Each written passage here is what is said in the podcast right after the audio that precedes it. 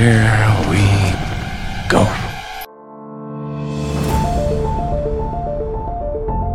Come out to the coast. We'll get together, have a few laughs.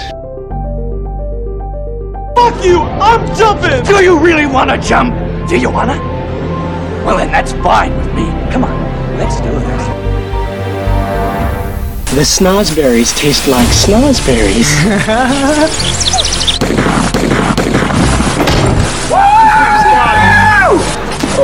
oh shit. He killed the cop! Oh shit, get out of the car, man! Oh man, this is the cop car! This is Hello. You boys like Mexico? Welcome back to another episode of Two Cops and a Donut. I'm your host, Dirk Mason, and with me always is Teddy Maxwell. On this week's episode, we have an email from one of our listeners that we will discuss in Personnel Files, along with another request for the 1988 film Naked Gun Files from the Police Squad, starring Leslie Nielsen.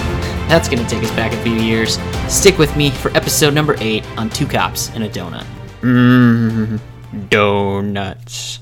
Just kidding. And now, the donut of the week. Mmm, donuts. On this week's Donut of the Week, we have Amy's Donuts, located at 2704 East Fountain Boulevard in Colorado Springs, 80910.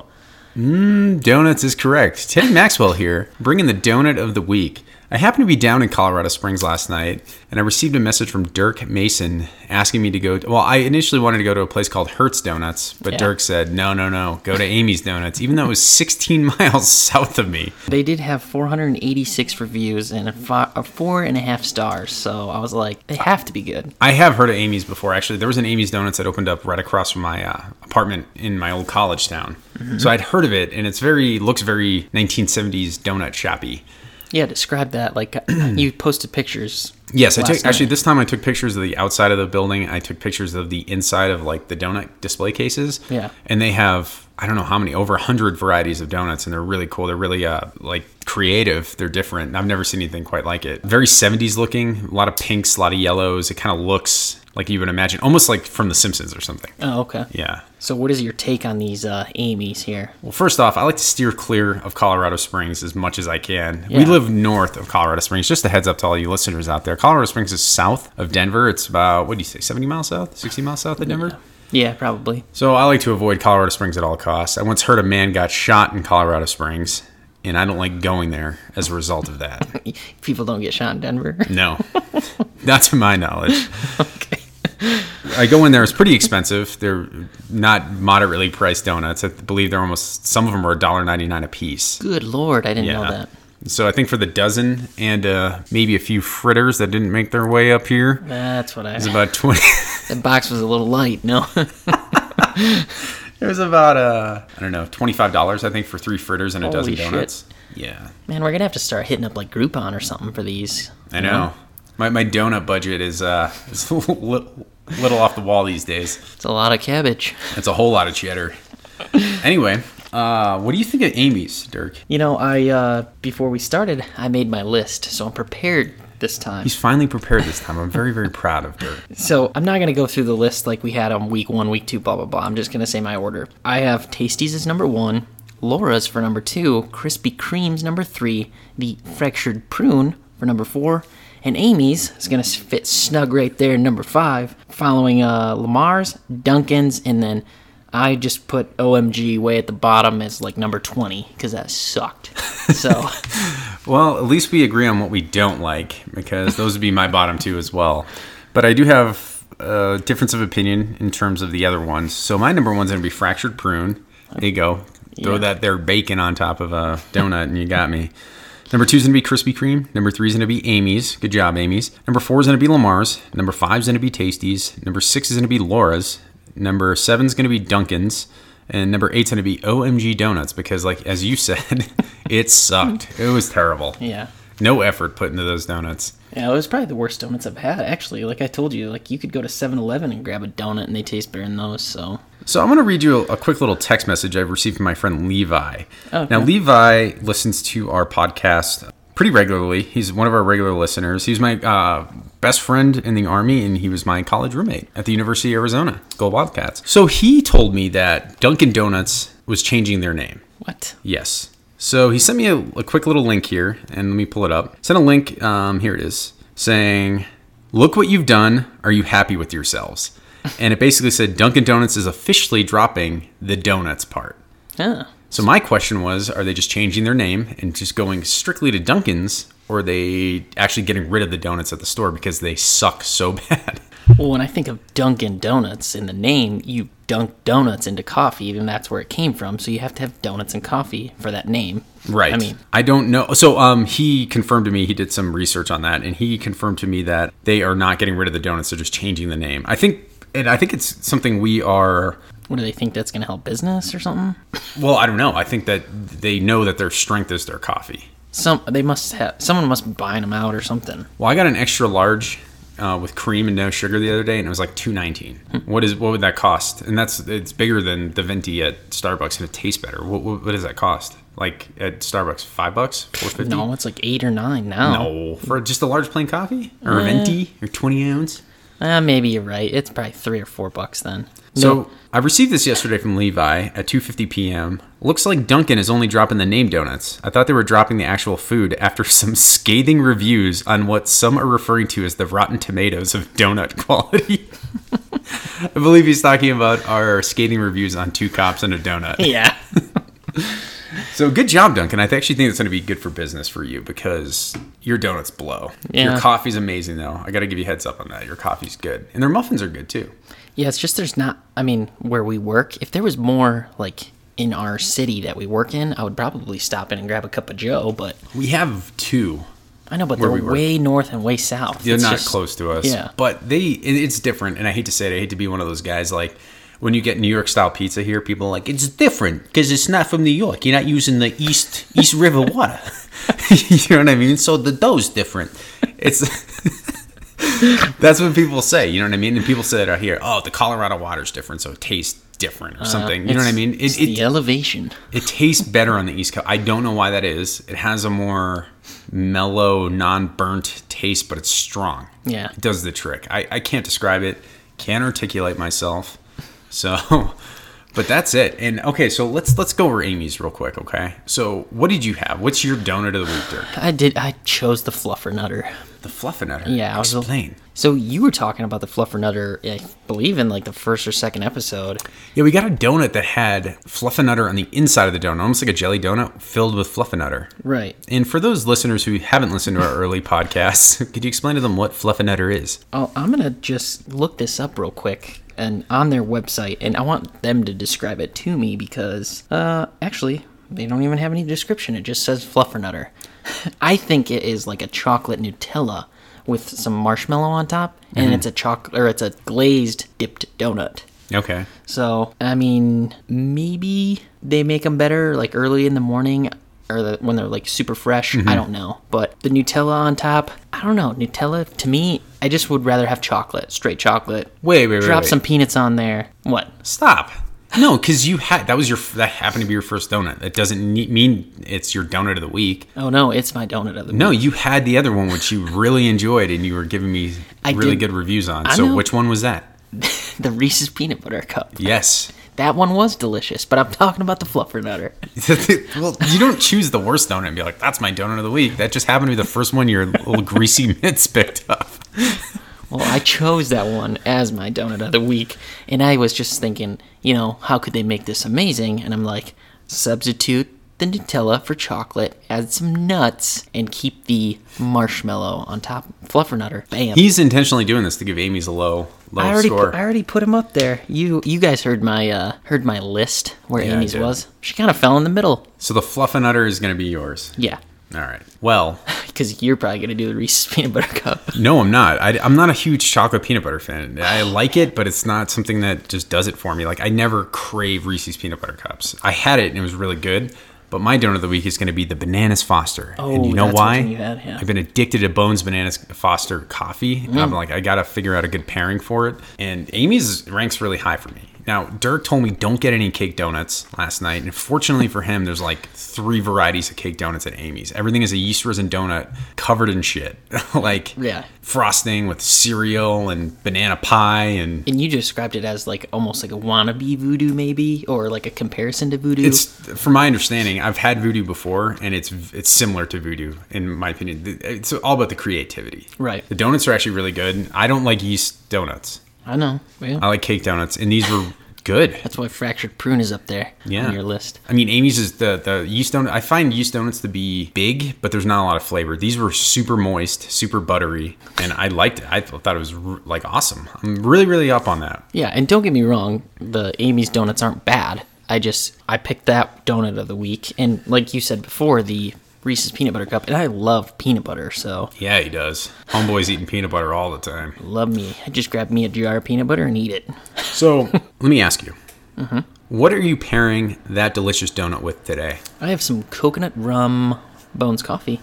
Oh, coconut rum? Yep. Oh, okay. I thought you were drinking Shark Bite. Nah, I gave that one to you. Okay, so today, as I'm driving up to Dirk's place, I say, "Hey, put on a put on a cup of uh, pot of Joe, some coffee," and he goes, "Which one?" So I wanted to try the Shark Bite. Shark Bite was pretty good. Buttery rum is what it the flavor The is. flavor's buttery rum. Yeah. it's pretty good. I liked it. But then I switched over to the White Russian, and hot damn, I feel like the dude. Dude, that is my favorite of It's all of good. them that they have. is It the tastes like a White Russian. I mean, I haven't tried them all yet, and their new flavor coming out that Mm-hmm. they just posted, uh, the Frankenbones. Ah, I'm gonna try to get a bag for the uh, two-hour special. That would be sweet. That'd be perfect for a two-hour Halloween special. And the artistry and the, like the artwork they did for so basically the Frankenbones is what kind of coffee is it? You told me earlier. I think it's a chocolate hazelnut chocolate hazelnut, and they have a picture, a really cool skeleton picture of Frankenstein. Frankenstein Yeah, on it. Whoever's doing the artwork over at Bones should be like a tattoo artist or something, because I think they'd have something going there. It's their artwork's just so cool, man. I know, it's very creative. I think it's awesome. Speaking of Bones, received a phone call this week with a message in regards to Bones that I'd really like to play on the show. Oh yeah, let's uh, throw that up right now. Okay. Hi, guys. This is Rory from Los Angeles, California. Love the show. I decided to order some of that Bones coffee that you guys have been talking about on your podcast. Oh yeah, Um, so far, I've tried the blueberry flavored coffee. I like it a lot. It uh, has like a dark and rich flavor with a mellow, light flavor of blueberry. I think it would taste really good with uh, blueberry muffin, but I haven't had a try with that. And I also actually like the packaging. It's pretty cool. It has a picture of Jake and Elwood Blues from the Blues Brother in a skeleton. So uh, the guys who make this coffee have a good sense of humor. Um, so that's my review, and keep on making your podcast. I love listening to them. Thank you very much. oh that's awesome. That is really cool. Thank you, Rory from Los Angeles. We really appreciate the review, and I know the folks at Bones Coffee Company appreciates it too. Kind of a newer company, but they are really taking off, man. And it's, I mean, they should be. They are that good. Yeah, he has a good. I mean, we're not the only ones, obviously, that are thinking like, "Hey, these guys are creative with the Blues Brothers like logo." I, I think that's awesome. Dude, I am a whore for cool packaging. Like, I will, like, the electric unicorn one sold me. I was like, that is so cool. Where are they going to get this coffee? Any of our listeners who want to purchase some Bones Coffee? www.bonescoffee.com. You can order, basically fulfill all your coffee needs and your merchandise needs at that website.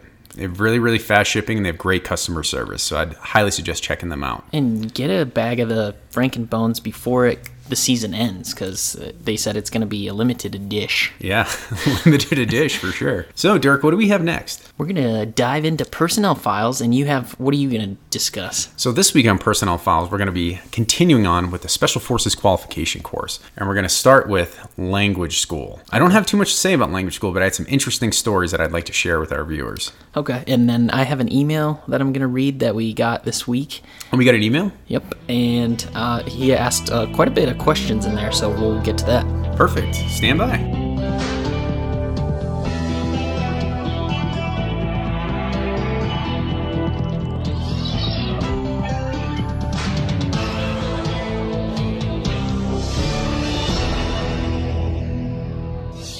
So, Teddy, uh, you got language school in your special forces training, hit hit me with it. So prior to joining the army, uh, you know, I always wanted to be in some form of special operations, whether it be Navy SEALs, Air Force PJs, combat controllers, you know, Army Rangers, something like that. The thing that drew me towards Army Special Forces was uh, they have a language requirement. What was the? I mean, you could choose anything. So the way it works is prior to actually joining, when you're like doing all your in processing stuff to the initial army, you take a test called the DLAB, the Defense Language Aptitude Battery. And the way the DLAB works is it's actually very difficult to, to maybe articulate, but what they do is is they put like headphones on you.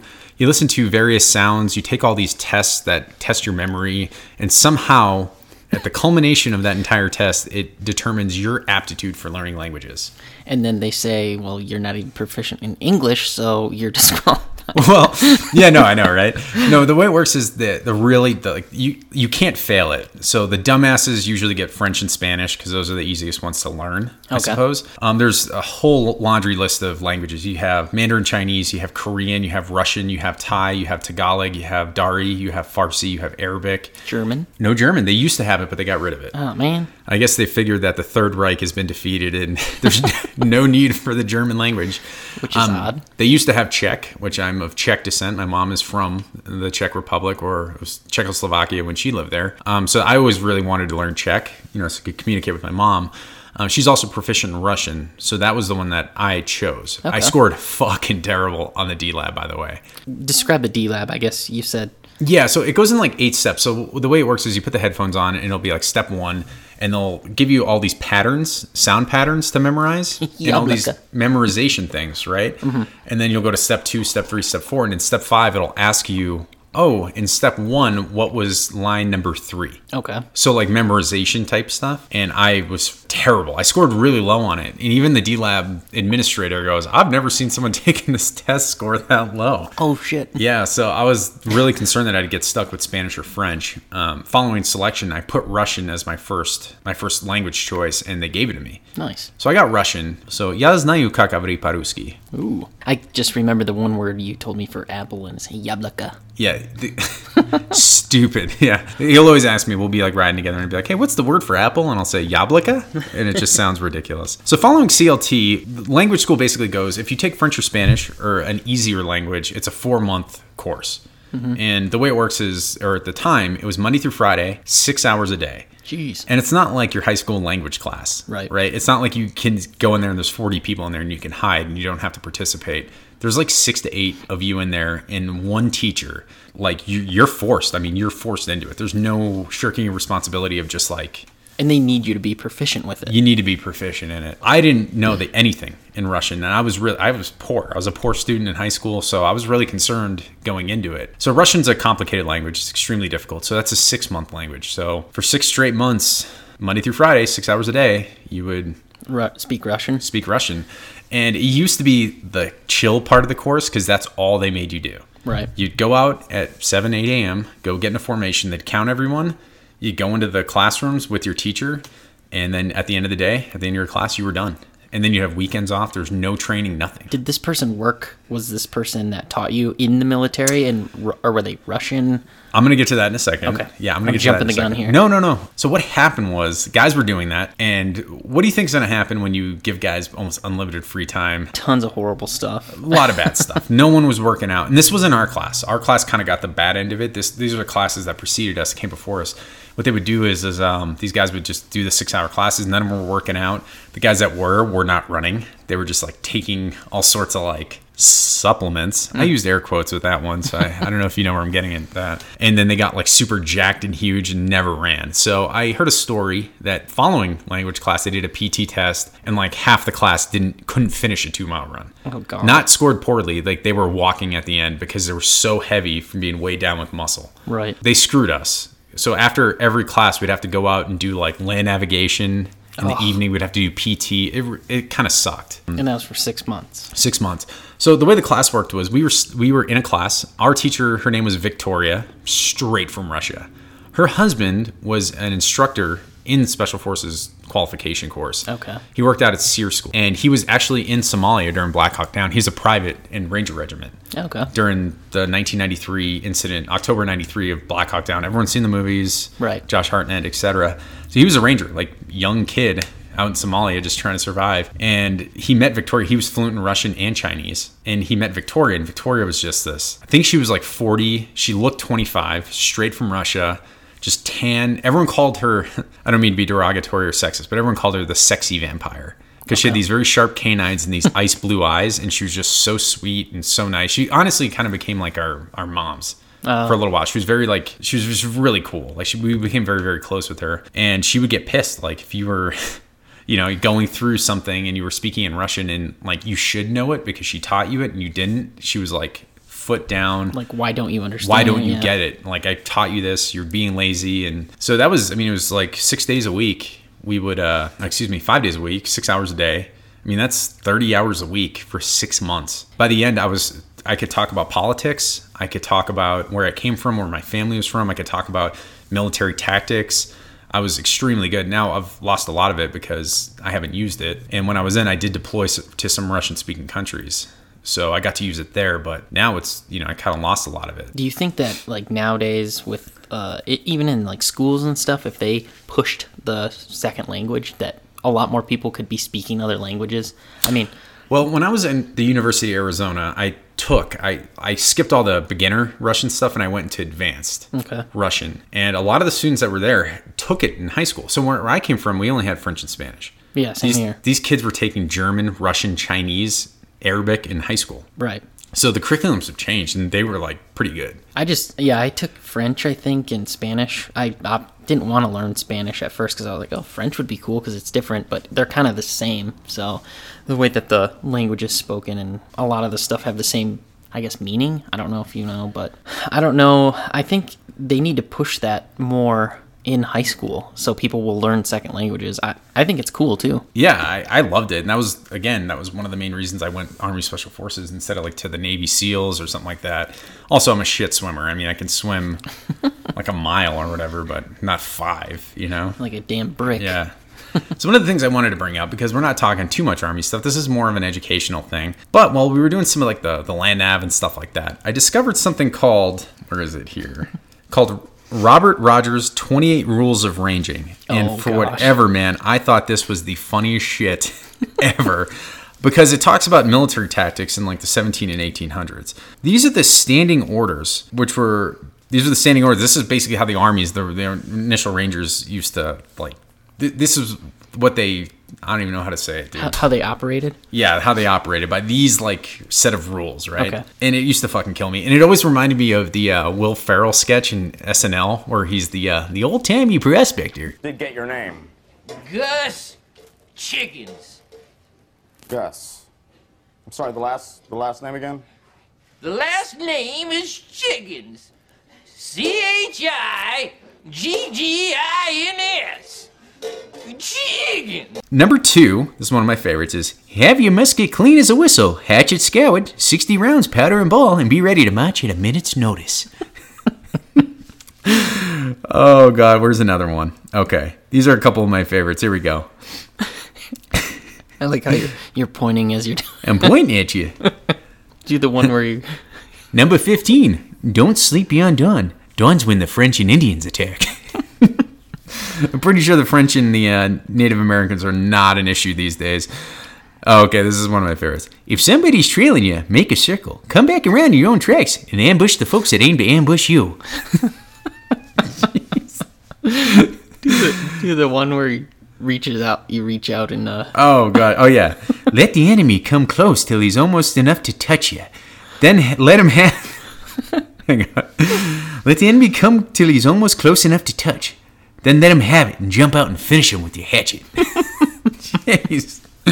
So I learned a couple of these standing orders because it, to me it was just funny because that's like what they were dealing with. You know what I mean? Right. Like the that was the 1800s, yeah. but the ideas are the same. right? Like what he's talking about is like, yeah, don't sleep. You don't sleep past dawn because typically, if you're gonna get ambushed, and this is real world today, you're gonna get ambushed at dawn, yeah, right in the morning. right? You know, middle of the night or in the morning, something like that. So a lot of them make really good sense, and you know, tactically they're sound. It's just funny to hear like, you got your musket, your ball and powder, you know. So yeah, Especially when you put it in that prospector voice. yeah, the old timey, the old, the timey prospector voice. I'd be more more worried about coyotes if I were you. Gus, for the last time. Oh, cinnamon and gravy. I just imagine the guy like a bunch of soldiers taking a knee around him and him pointing at him saying, "You you better stand tall before dawn, because the French and Indians will attack you." you know, they're all like, "Yeah." That's all I got for this week, man. Um, language school was great. I learned quite a bit. I learned, as you can see, the standing orders of Rogers Rangers. So during that time, next week we are going to be diving into. This is probably going to be the most substantial part. We're going to be diving into SUT, which is small unit tactics Okay. which is really really cool and i think that i've that's where we learned all our tactical stuff and i can go through a lot of that dirk it's on you what do you have next So I have an email. It comes from Blake Jackmer in Canton, Michigan. He goes, Hey Dirk and Teddy, big fan of the show and donuts here. Thank you guys. As a civilian, I'm curious on what you guys go through on a daily basis. I think it would be pretty neat to hear what goes on during routine calls as well as more extreme situations.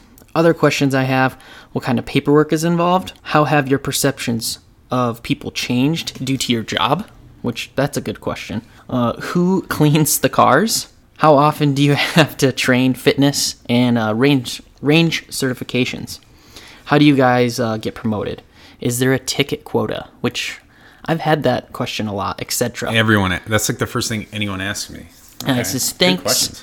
Blake Jackmer. Well, Blake Jackmer from Canton, Michigan, thank you. thank you blake that's those are actually really good questions i think people definitely want to hear that Yeah, so what's the first one Let's start off with the first one on what we go through on a daily basis. And what I think he means is is like we start off I mean, I leave my house probably 30, 40 minutes earlier. We work midnights right now, so traffic isn't an issue, but get to work probably about 30 to 40 minutes early to change. And the reason why we get there so early is because putting on all that crap sucks. I mean, 30, 40 extra pounds of gear. and to give you an idea the first time i put it on like my first shift i ever went on watch it took me an hour to get ready because i didn't know what you- was comfortable. I didn't know how it worked. It was so foreign to me. So uh, putting this stuff on me it takes me five minutes now but at the time i was like wires you know for my radio around my neck my earpiece and get my belt on. Is crazy. So that makes Well, sense. And for me, I still I take the same amount of time because I'm so particular on how everything fits on my belt, my vest, everything. It has to fit. If it doesn't fit perfect for me, for me, I have a horrible shift. And you know how fucking hot it is in the the locker room. If you start sweating underneath your vest before you get started, it sucks. Yeah i used to work out prior to getting dressed and i would just be drenched there's no cooling down Yeah, putting that shit on is like a goddamn it's hard keeps your Yeah. it's like having an easy bake oven on your chest you know so putting on all your gear and Yep. then we go to you can call it roll call or briefing, Briefing. yeah and normally we start briefing at the start of our shift Mm-hmm. which our shift starts at 10 p.m and that's when we start briefing that's our start of work so Right, and that's where you find out what area you're working. So you have a geographical area you're going to be work working. That's where you get your car keys. It's where you get the schedule for court. So if you have to write a traffic ticket or you have to arrest someone, they have. If you arrested them on this date, this is their. d- Right. So there's specific dates that are Right. set up for for court hearings, tickets, arrests, all that stuff. Um, the sergeants usually take over briefing. They announce any new calls or stuff that came out that happened in the. If you're returning for your week, they try to brief you on what happened prior to, or if you're returning the next day, it's hey, you did a good job at this. We need to work better on this. What you did last night. Then you hit you hit the you hit the road. You load up your car with all your gear. We have a lot of gear. tons of gear. helmets. We have plate carriers. We have rifles. We Batons. have batons. We have ticket books. We have gas masks. a million other forms we have to take with us, depending on what kind of call we go on. I mean, we ha- it's like a goddamn filing cabinet with us. Yeah, you basically load up your, you know, mobile cubicle in your car. I feel like I need like honestly like I'm a librarian with the amount of paperwork I have. I feel like I need to have like those little glasses with the chain around my neck. like I'm goddamn playing canasta. and yeah, people don't understand. I mean, I have a literally a backpack full of like two or three accordion style folders for all my paperwork that's required. Yeah. Then we hit the road. It depends on how many calls are pending, how the shift was prior to. Yep. We might have 15 calls pending or zero. Zero. So um, normally, if there's zero calls pending, I try to hit a couple traffic stops. You know, right out of the gate. I don't know how you are, but Not me. I try not to harass the citizens of my city. whatever. so yeah, and then we go through our shift depending on what calls we we're done. And that's kind of the, the part I think it makes a lot of people feel uncomfortable is you really never know what's going to happen because typically what happens at any other job is that you are the deciding factor of how your day's going to go. Right. We let kind of really not the greatest people in society decide how our shift's going to go. Yeah. Any complaint we have to take seriously, whether they're a credible source or not, we have to investigate it appropriately. So it's it's frustrating, man. And we've talked about this before. Like 90% of the the people in society we never see. And those are the 90% that don't understand a lot of the police work because they are the ones that are just like, we, we never see police because they don't have a need to call. The other 10% are the ones that call every day. They're constantly in some form or state of panic. Con- like their life is just like a mess. Like they're constantly being in contact with police. Right. And that's just the way their life goes. Like And that's why I think the majority of those people hate us because Right. we don't bring good news, you know. Never. And I, you know, sometimes I, I hate, like, I personally don't like arresting people because I know what it will do to someone's life. Like, how nonchalant and cavalier these people are about being put in jail. If I was put in jail, I'd be like a babbling brook. I'd be like, oh my God, my life's over with. Right. These I people mean- are just like, whatever. Yeah. It, the other day I walked in the jail and some lady was giving another girl tips on, ah, this is just jail, don't worry about it. And I'm assuming it was her first time being arrested. She was freaking out. And this one lady next to her is like, nah, I've been here before, don't worry about it. Yeah. So, I don't know. So that's that's basically how it goes. What what o- what other things does uh, Blake have for us? well, he talked about extreme situations. So I'm going to talk about just within, you know, we call them shift killers because they're Oh yeah. you know, you get a sex assault or some type of like a call that we have to, it's a lot of time and paperwork put into because you have to call out detectives or, you know, a shooting, something like that. It's just, there's so much more you have to do for these calls. It's not, Well, an example of that would be a sex assault. Yeah, I mean, you have to call out crimes against child, If detectives, yeah. If they're under a certain age, yeah. Yep. So, I mean, it's it, like for example, like when you're on patrol, your the idea is to be as efficient as possible because, particularly in our city, we don't have enough cops to handle all the crime in our city. Right. So you want to be efficient. You want to be able to clear calls, but do an appropriate investigation. You know, by state guidelines, right? Mm-hmm. A sex assault is, I mean, it's an emotionally draining thing for this for the victim and for the officer, and you have to take your time. Like the good thing is, is there are people, you know, these people that intentionally, like, they'll have a noise complaint call, which takes what thirty seconds. right. Hey, could you please keep the noise down? Sure. Okay. What's your name? Date of birth? Okay, we're done. And they'll stay on that call for an hour Right. and people are like are you kidding me? Like that takes two seconds. Be done with it. You don't get that with a sex assault. People know a sex assault could take three hours. It could take 10 to 12 hours. Yep. like because you need to take your time with it. You need to do an appropriate investigation and follow up so you can make the uh, detectives who are going to get the case later make their lives easier Well, and most of it people should know is that it's not us. It's the stuff that we have to do. You know, bring people to the hospital, Yep.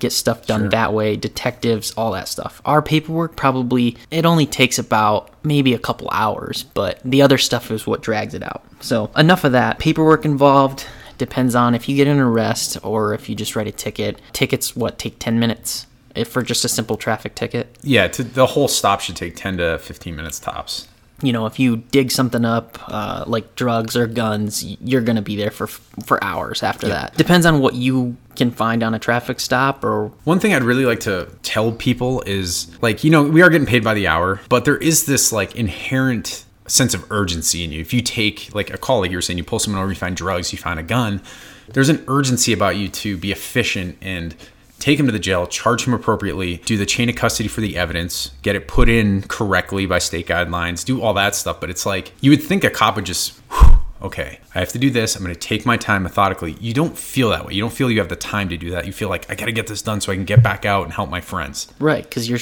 uh, like you said, we're short-handed All the time. You know, if you get an arrest and you're in the jail for four or five hours, or another person's going to be in the jail, maybe on a simple warrant arrest, which should take only a half an hour to Yeah. an, a 45 minutes, but people take two hours doing that. But yeah, it hurts other people out on the road because they're covering other people's areas and all that. How would you say your perception has changed towards people since you started working? I have a, for me, I've never called the police. I'm 33 years old. I've never called the police one time. And I think that there's, there's two types. There's the people that they really have a d- difficulty managing their lives. So they always need someone else telling them, this is what you need to do. Right. So dealing with those people gets frustrating. You know what I mean? You're like your neighbor's sprinklers are hitting your lawn. You can't ask them to stop that. You know what I mean? So that gets frustrating. Um, seeing the same people over and over again is, is frustrating. And I'll be honest, like you, but you start developing biases, and you start. How many times have you seen a call hit your screen, and you already make your determination prior to even getting there? Well, yeah, I could probably say that. Well, why aren't these? I mean, I'm 30 now, but when I started, I was what 23, and these people that are calling me are 50, Mm-hmm. Oh yeah, 45, asking 50 you years old. for life advice. And I'm just like, you got 10 to 20 years on me. You should know what to do because Right. you're you've had the life experience, you've had all this. But that's the most frustrating part for me when I started Mm-hmm. is that I shouldn't be telling you how to live your life, making these like you said sprinklers hitting your lawn. Go over, knock on the door, and say hey. But just some people can't manage their life like that, and I don't know why.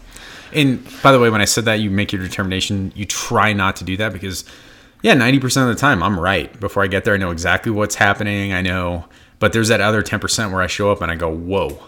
You Yeah. know what I mean? Like I, that was nothing I thought it was going to be. So it's just it's one of those things you have to fight it as a police officer. So that's my answer to that. I guess my answer for perception on people is it's just that I am more cautious and careful Mm-hmm. because I feel like I'm always like, okay, what do these people actually want? Sure. You know what? I'm trying to think, what is their underlining like thing? Mm-hmm.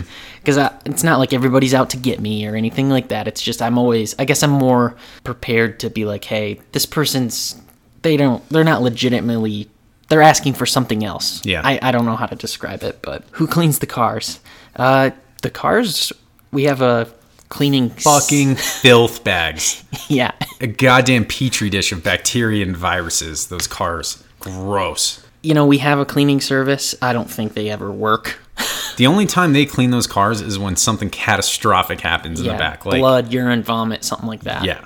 Other than that, like people eat food in their cars, and I'm like, "Ugh." I Yeah. feel like I'm gonna vomit. Like it's covered in dirt. Like your uniform will be covered in filth when you get out of that thing. Yeah. I don't even like washing my uniform at home. That's how disgusting it is. Yeah. And it's just, I mean, you think about it, at any given time, there's at least, you know, we have rotating cars. If one breaks down or something like that, you're at least having three people sit in this car prior to you getting into it, you know? So Mm-hmm. Let's just say they're disgusting and leave it at that. Yeah. How often do we train for fitness and range certifications? Well- fitness, there is no standard for police. Nope, not after the initial test. So fitness, you're on your own. Horizontal magazine syndrome. yeah, we talked about that. Fatties. That and uh, we'll bring that up in a second. I wanted to drop a shout out to Okay. Officer Smith, and we'll do that. Remind me. Uh, range certifications were at were quarterly.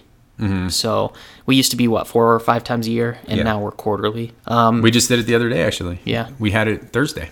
And it's Saturday now. We had it Thursday. We did a ton of shooting. Our department, compared to other departments, excellent in terms of firearms and range time and stuff like that. Unlimited. If you want to go every day and shoot, free ammo. it's because we have our own range. We have our own range, yeah. Other police departments don't. So Yeah, so we do that pretty often. uh, getting promoted, I don't know because I haven't got promoted yet. But So we're in the patrol level, which is an automatic pay promotion, basically. Like you get pay steps as you go along. If you want to, there's tests. So if you want to go from patrol to detective, you have to take a test. If you want to go from detective to or patrol to sergeant, you have to take a test. And basically, how well you are academically and how well you have a verbal or a in-person interview will determine how you rank on the list because there's a lot of people taking the test. yeah, let's just say you have to know department policy, you have to know state law, you have to know city ordinances, city you know city codes stuff like that and that's going to help help you greatly get promoted and then the last question which i'm going to let you take the reins here Sure. uh, ticket quota No, there's no ticket quota. Uh, there's something they call professional standards where they want you to basically they want you to try. You know, like I see they don't want you to be a lump on a log Yeah, just sitting, in your around. car yeah they want you to try even like if you see how many traffic infractions you see a shift even on graveyards where there's not a lot of cars, uh, 10, 12, thousands man i see thousands not You on could- every shift. No, you could literally pull some. There's Yeah. so. Okay, I'm gonna tell you guys the the traffic code is so huge. It is. People And don't know exactly how small. You know my take on like the license plate light. I mean, please, I will not do it. I know. Refuse. They'll be like, ah, he had a license plate light out. No, let's turn it, do an about face, walk back to my car, and I'm like, get me out of here. Listen, people, if you are actually listening, okay, if you're turning, making a right hand turn or a left hand turn from an intersection, you have to take the most available lane to you. So if you turn from the left, you have to take the first lane to the left. That is the most annoying thing for me as a cop. I know that's an infraction. And I don't know why, it just bothers me. People will turn left and then they'll go all the way over to the right lane. It's just like, I'm just going to leave it at that. Anyway, I'm not a huge traffic guy. I actually hate it. I don't. I'm not either, but It's the most dangerous thing you can do as a police officer. You don't know if that person you're pulling over just shot and killed someone. yeah. It happens often. I mean, we had an officer in our department that literally just making a routine traffic stop, and that guy was involved in a shooting 10 minutes before, and it became, a, I mean, it was a shootout. Right. As a result, you, you don't know. I don't care about that aspect. I don't I- care about that. I mean, the whole thing for me is I just I feel like our investigations we, we're very busy doing other things, and um, that's more of like a in where we are in Colorado. It's more of a state patrol function. Their Right. main purpose is to do uh, traffic enforcement, to do DUIs, to do traffic accidents. Yep. That's their main thing. That's their bread and butter. Ours is we have everything from robbery, homicide, theft, assault, sexual assault. I mean, how many? I mean, we have so many different things we're doing that traffic just to me is not a huge thing. It's not. Uh, I would say the biggest thing that the biggest thing that would help us out is that if you see a cop on the side of the road with his lights on, just move over. Move over as best as you can. Slow, even slow down in your lane. Mm-hmm. Turn on your blinker and get over. Because the biggest thing is what kills us is people hitting us. Yeah. So Actually, I found out recently that um, I think this is the first time that in years that gunfire is over is traffic. over accidents? traffic. It used to be like half of police officer deaths were traffic accidents or people hitting officers on the side of the road. Right. It's not that anymore. And I always feel bad when I write someone a ticket. In that case, if I see a car whiz by a police officer in the same lane, I have zero qualms about writing a traffic ticket because that's like an officer safety thing. And to me, it's just it. It's like a sign of arrogance. Like I don't care about this life on the side of the road who's just doing his job. Well, and the same with construction workers. I mean, Yeah. they're out oh there. yeah. They're holding those signs and like I mean that's dangerous, man. These Yeah. guys aren't making a ton of money. So that really, I mean, you want it to piss me off. That will be one of the ways. Yeah, same here. I'll write that every time. Yeah. So That's a PSA from your friend Dirk and Teddy. that about wraps it up here. We're gonna jump into pop culture corner Yes. with the 1988 film Naked Gun. the Naked Gun. Files from the Police Squad. and before we get to that, we just want to drop a quick shout out to Officer Ashley Smith, who has a huge following on Instagram and Facebook. You can look her up on Facebook um, under the name Officer Ashley Smith. Same on Instagram. She has over 100,000 followers. She does a great job about bringing some humor to this job. And we brought her up during the fitness portion of uh, Blake Jackmer's part because she's one of those people that stays in impeccable shape while also being a patrol officer and it's very very difficult to maintain you know proper health standards with our job and she does a great job and i would highly suggest watching her videos because she is hilarious Yeah, definitely check her out. So uh, stand by for Leslie Nielsen. In this city, there's crime on every street. But one man has seen enough. He's Lieutenant Frank Drebin. Whatever scum did this, not one man on this force will rest for one minute until he's behind bars. Now let's grab a bite to eat. He's a good cop who's having a bad day. His best friend Everyone should have a friend like you. is in a coma. As soon as Nordberg is better, he's welcome back at Police Squad. But I wouldn't wait until the last minute to fill out those organ donor cards. His girlfriend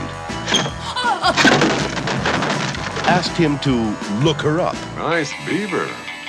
Thank you. I just had it stuffed. Let me help you with that. And his city is in the hands of a master criminal with a sinister plan. I must kill the queen. How can any police story contain this much action? This much romance? I like cops. Or this much baseball?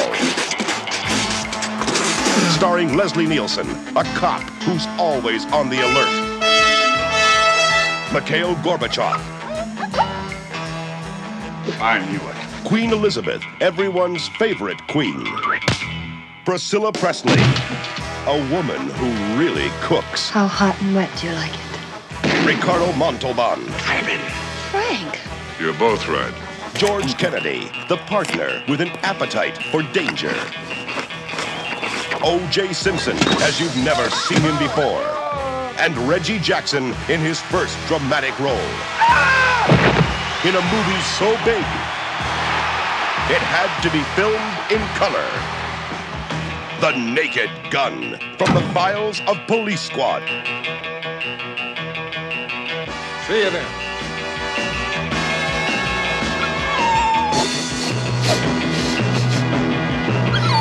So this is Naked Gun, Files from the Police Squad.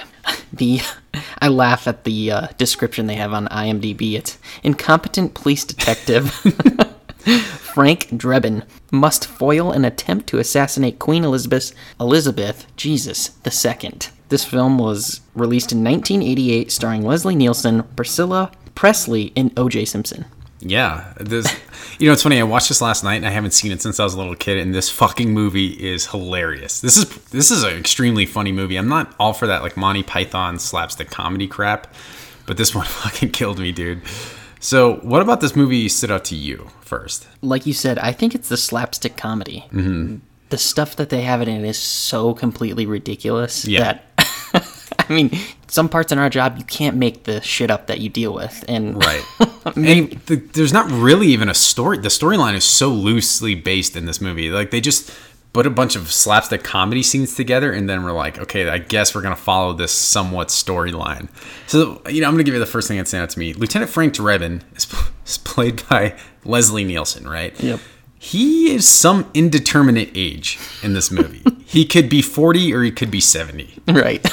Do you notice that? Like, like you don't know how old he is. When did he start growing his uh, white hair, or when did he get white hair? When he was like 25? I don't know. Well, actually, if you, you look at it, he was 62 when he did this movie. Holy crap! Yeah, so he was a little bit older, but I think he was supposed to be playing like a 40 year old. Yeah.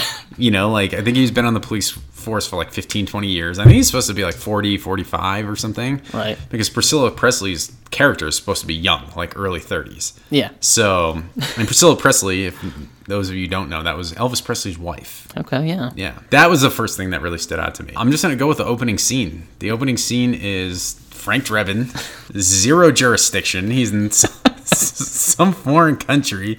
He's with the leaders of some countries that I guess would be considered somewhat on our terrorist list. So you had Fidel Castro, you had Ayatollah Khomeini, you had Yasser Arafat, you had Gorbachev, and you had Gaddafi. And Frank Drebin is first off, he works for the LAPD, Right. And he's in this meeting with all these guys, and he beats the ever living shit out of them. I mean, I guess it starts out the whole the plot of it, and he flies back to Los Angeles, and it all starts with this guy named um, Ludwig, and under some context, he has the desire to kill the Queen of England.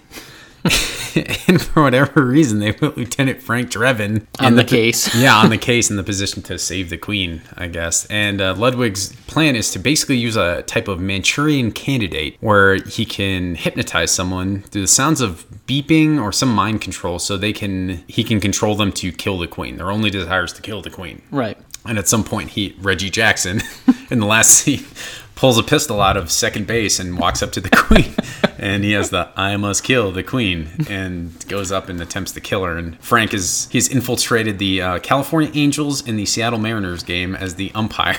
Right. Uh, it's just so ridiculous, and I, I loved it. I totally forgot how funny this movie was. I thought it, I, even as a kid, I thought it was stupid, but I think I find it more funny now as an adult. Right. And probably in our profession too, it's like, yeah, oh my god. Right. And this movie is pretty much compiled of just one-liners that are funny and little little tiny scenes that are put together. It's almost like the Mitch Hedberg of comedy movies where it's just one-liners pieced together that are really really funny and it makes people laugh and it kind of makes them ignore the story Right. because the story's fucking stupid, you know? Well, and we talked about, I or I talked about last time the wrongfully accused. It's Yes. like the spoof of the, fugitive. Fugitive, sure. Yeah. And that was Leslie Nielsen as well, right? Yeah. And like in that movie is, uh, we should go over that sometime. That's I love that movie. So Yeah, I mean, it's definitely police related, so we can totally do that. What about the actors in this movie? So you have Leslie Nielsen, we already discussed him. He made his career off these movies and kind of slapstick comedy type stuff. You have Priscilla Presley, who we mentioned before was Elvis Presley's wife. Right. Who else do we have? I know someone here. O.J. Simpson. Yeah. My, I have his rookie card. Remember that? Yeah. Yeah. Uh, I'll talk about the one scene. I don't know if you want me to jump into that right away, but Well, let's talk about O.J. Simpson. I, you know, O.J. Simpson was the football player. He played for the University of Southern California in the '60s, and then he got drafted and played for the Buffalo Bills, and he was one of the best running backs in the history. When he retired, I think he was like second or third all time. Yeah, he was good. running. He was really good. He only played for like ten years. Yeah. Following that, he was still a personality. He was really, really charismatic guy, and then he got into acting, and he did this movie, uh, in which he was funny. He was briefly in the movie, Right. But he was. I, I thought he was really funny. And this is before he went on his murderous rampage and became kind of an asshole. I mean, I think he was always an asshole, but Right. And uh, now he became this movie made him i think more of a household name than just being a football player yeah i thought that was really really funny there's one part i know you're itching to talk about with oj simpson it's the, op- it's the opening scene which introduces him, yeah. him yeah so talk about it Well, I he's like in, he's like infiltrating in this boat, right? Mhm. And do you remember the boat name? i love you i love you right Yeah. yeah And so he gets on there and he's confronted what how many people with guns? yeah he, he, like tries to kick the door in and his leg goes to the, the door which gives all the bad guys in the room enough time to like prep all their automatic machine guns and he comes in and he immediately says yeah, he's just like put your guns down or Yeah. something like Throw down your guns. He's holding like a snub nose 38, and they all have like AK 47s. There's like 10 of them. Police! Throw down your guns! So yeah, then they end up shooting him. Yeah, like a hundred times. yeah. As I, the funniest part is, I mean, it's part of the slapstick st- slapstick comedy when he gets shot, but Mm-hmm. apparently that doesn't hurt as bad as when he's like falling down. He, you know, stubs his toe or Yeah. gets his hand caught in the the window that falls down on the boat, like stupid stuff like Yeah, that. it's almost like, you know, remember like Sideshow Bob from The Simpsons? Like he steps on a rake and it flies up and hits him in the face. It's like stuff like that happens to him. And I remember he fell into a oh, he fell into a wedding cake too. That was just randomly placed there. Yeah, it was just like everything like ridiculous he could like yeah hurt himself on Right. which you know that part it's funny because it brings me to the visual effects of the movie like they're very very visually appealing you had that part where she falls in the water now something they used to do in like the 70s or 80s remember they used to do the chalk outline of the body Right. so it could you know for evidence purposes so when frank drebin shows up to the harbor to investigate why oj simpson's character was like almost attempted murder I mean, he was almost killed basically Right. They have the chalk outline on the water flying around Right. uh, a couple of the other really cool visual effects was um, there's the one part where Frank Drebin and his love interest, who's played by Priscilla Presley, they are gonna have sex, Mhm. and she says something along the lines of "I practice safe sex," and he says "Me too," and the next scene is them. It's two giant latex condoms put over their bodies. And they're like start like kissing and it's really ridiculous uh, a couple of the other ones i put the tearaway suit right Oh, before yeah. they're gonna have sex he just pulls his suit down and just splits in half right. Isn't that is that part two where uh, they like she's going up into the attic? They pull down the little stairs and he goes up and he's like Oh, looking. my beaver. Yeah, he's like. I think that's the first one. Yeah, he's looking up. It almost looks like he's looking up her skirt, and he's Yeah. like, "Oh, hey, nice beaver." Yeah. and then she pulls down a stuffed beaver, and she's like, "Yeah, I just got it stuffed." right. Yeah. Yeah. Nice beaver. Thank you.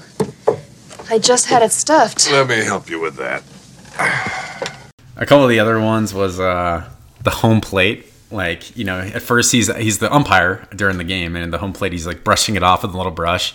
Then it's like a, a like a big broom, and then it's like a dust buster. And then he's Right. got a vacuum cleaner uh, during that whole montage. And uh, I mean, there's not much to say about the plot. there's no plot. It's, Yeah, it's, fucking completely stupid, but it's just very visually appealing, and some of the lines in it are just so funny. It's me, Frank.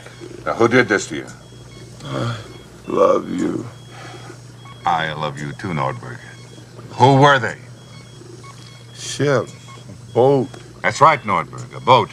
Now, when you're better, we'll go sailing together on a boat. We'll take a cruise just like last year. Drugs.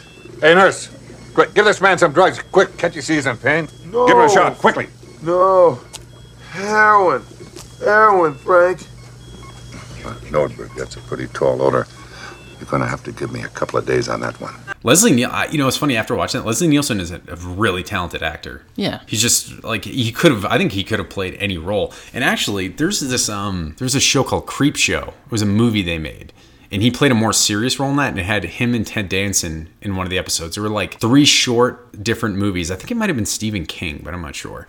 Uh, Creep Show when he played a serious part. And he's like, you're like, wow, Leslie Nielsen's got acting chops. He's not just this like slapstick comedy guy, you know? Right. And I one thing I noticed too is, is like his facial ex- expressions throughout the film. Like he's so funny. Like Yeah. I, it'd be cool to like meet that guy. You know. And unfortunately, he died eight years ago. Right. No, I know that, Yeah. but I'm sorry, Leslie. in 1988 when he's doing the films, it would have been cool to you know meet him. Yeah, totally. Like Chris Farley. Chris Farley is one of those actors where he just he'd be cool to hang out with. You know. Yeah. So in terms of how this relates to real police work doesn't i mean it's a complete joke there's nothing really in it that you could say oh that's realistic i mean stupid uh, one last thing i wanted to drop was uh, the i think it was lieutenant drebin's best friend in it his name i can't remember his name in it but he is played by george kennedy Okay. George Kennedy is an, one of the all-time best character actors ever, and I thought it was really funny that he was in this movie because, like, why do that movie? You know what I mean? like in the '60s, in the '60s, this guy was like in every major film, Yeah. and he was awesome. And then it's like in the '80s, he's doing. Fucking the Naked Gun files from the police squad, you know. I highly suggest watching it. I was pleasantly surprised by it. It really made me laugh. There's some one-liners in there that just had me in tears. So I highly I'll, suggest. I'll bring up one last scene that I really liked. He's like pulling up. Leslie Nielsen's pulling up to the uh, police station. He parks his car, but doesn't actually put it in park. Oh, yeah, sure. And it starts as he gets out and starts walking towards the front of the police station. The car r- starts rolling down the hill. he thinks someone's intentionally trying to run him over. Yeah, so he dives out of the way and then he instantly pulls out his pistol and starts shooting at this empty car. And the what is it? The airbags go Yeah. off and then he, he's asking everybody as the car like turns off the, the the road down the street. He's like, "Did anybody see the driver? Anybody get a plate?" It's like that's your car, dummy. But at the end, he realizes he goes, "Oh shit! I think that's my car." it just like takes off down the street and disappears. tells Yeah. the patrol officer out front, you know, interview everybody that was here. I got to go inside. Yeah, yeah, and that's um, you know, we don't have too much to say about it. Just that we'd highly recommend it as like a fun comedy police movie. Definitely watch it. Yeah. For any cops that are youngish, maybe in their twenties and haven't heard of it, watch that. Like it's great. It's a great movie. So Yeah, thanks to Jim Gundog for suggesting it Yes, too. Jim Gundog. Thank you for listening and thanks for that suggestion. That was really cool. Yeah, if anybody else had any, has any suggestions for future movies or s- topics to talk about on our personnel files, email us two cops and a donut at gmail.com Mhm. or Instagram and Facebook. Few cops and a donut. Give us a like, rate us on iTunes, really helps us out. So, what do we have next, Dirk? Let's go to the call of the week. The call of the week. Stand by.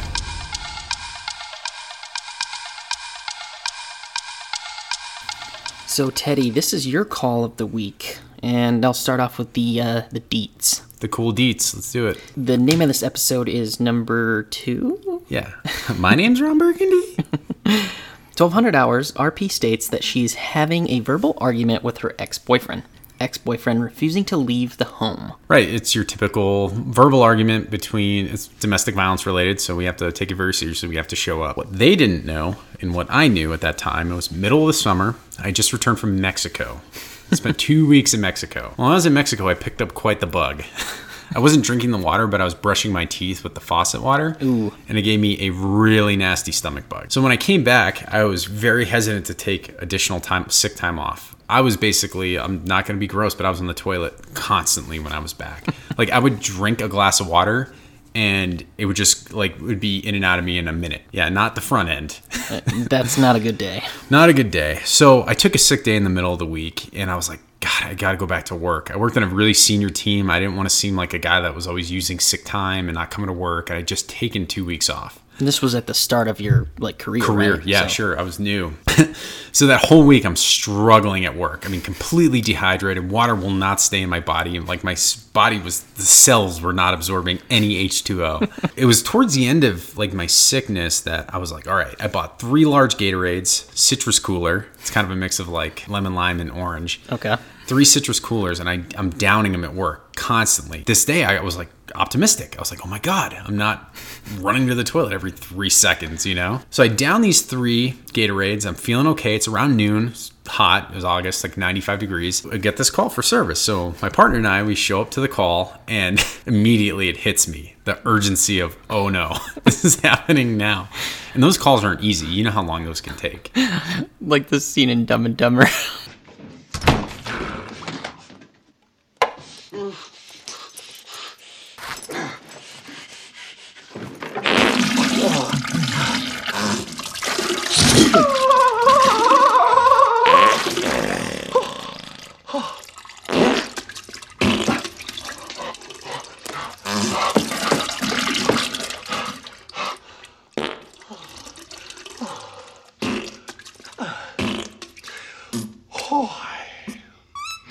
Yeah, yeah, like someone just dropped Ex-Lax in my Gatorade or something.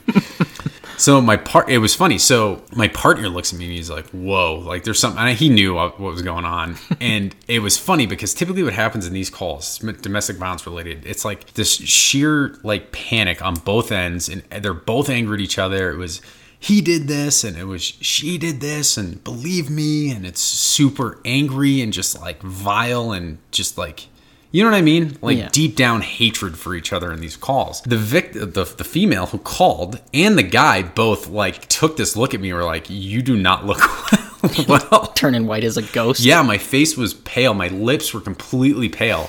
So what was happening was I downed those three Gatorades and I was like, "Oh my!" Like I, I just didn't immediately shit my brains out.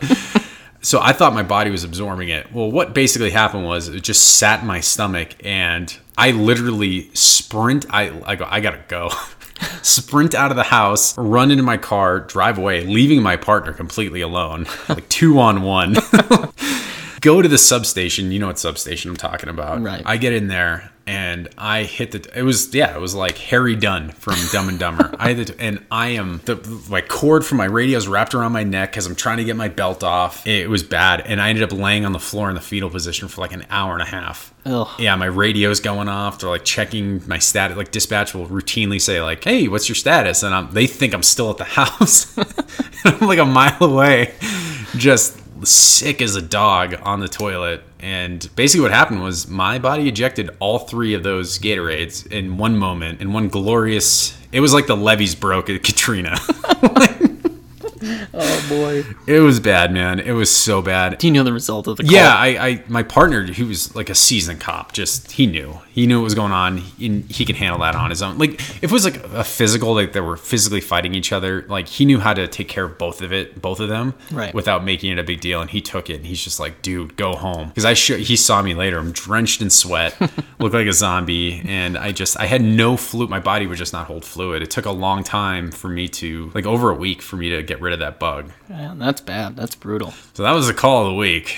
See, this is what us cops go through to stay at work and go to work. Yeah, people need to know. You know, I mean, our sick time and stuff. It's it's tough, especially when you just come back from vacation using all that. So Yeah, it was crazy. So that's this week's call of the week, or excuse me, this episode's call of the week. Yeah. So what do we have next week, Dirk? So, on next week's episode, we'll be bringing a new donut of the week, along with diving deeper into our personnel files. And we have the 2001 crime thriller Training Day, starring Denzel Washington. And then we'll finish up with the call of the week. Now, Derek, if they want to contact us, how are they going to do it? Guys, go to Instagram, Facebook, hit us up in a messenger that way, two cops and a donut, or our email at TWO, two cops and a donut at gmail.com. That's right. And thank you as always to our sponsor, Bones Coffee Company. If you'd like to pick up a bag, go to www.bonescoffee.com. We'll see you next week. That's it for us.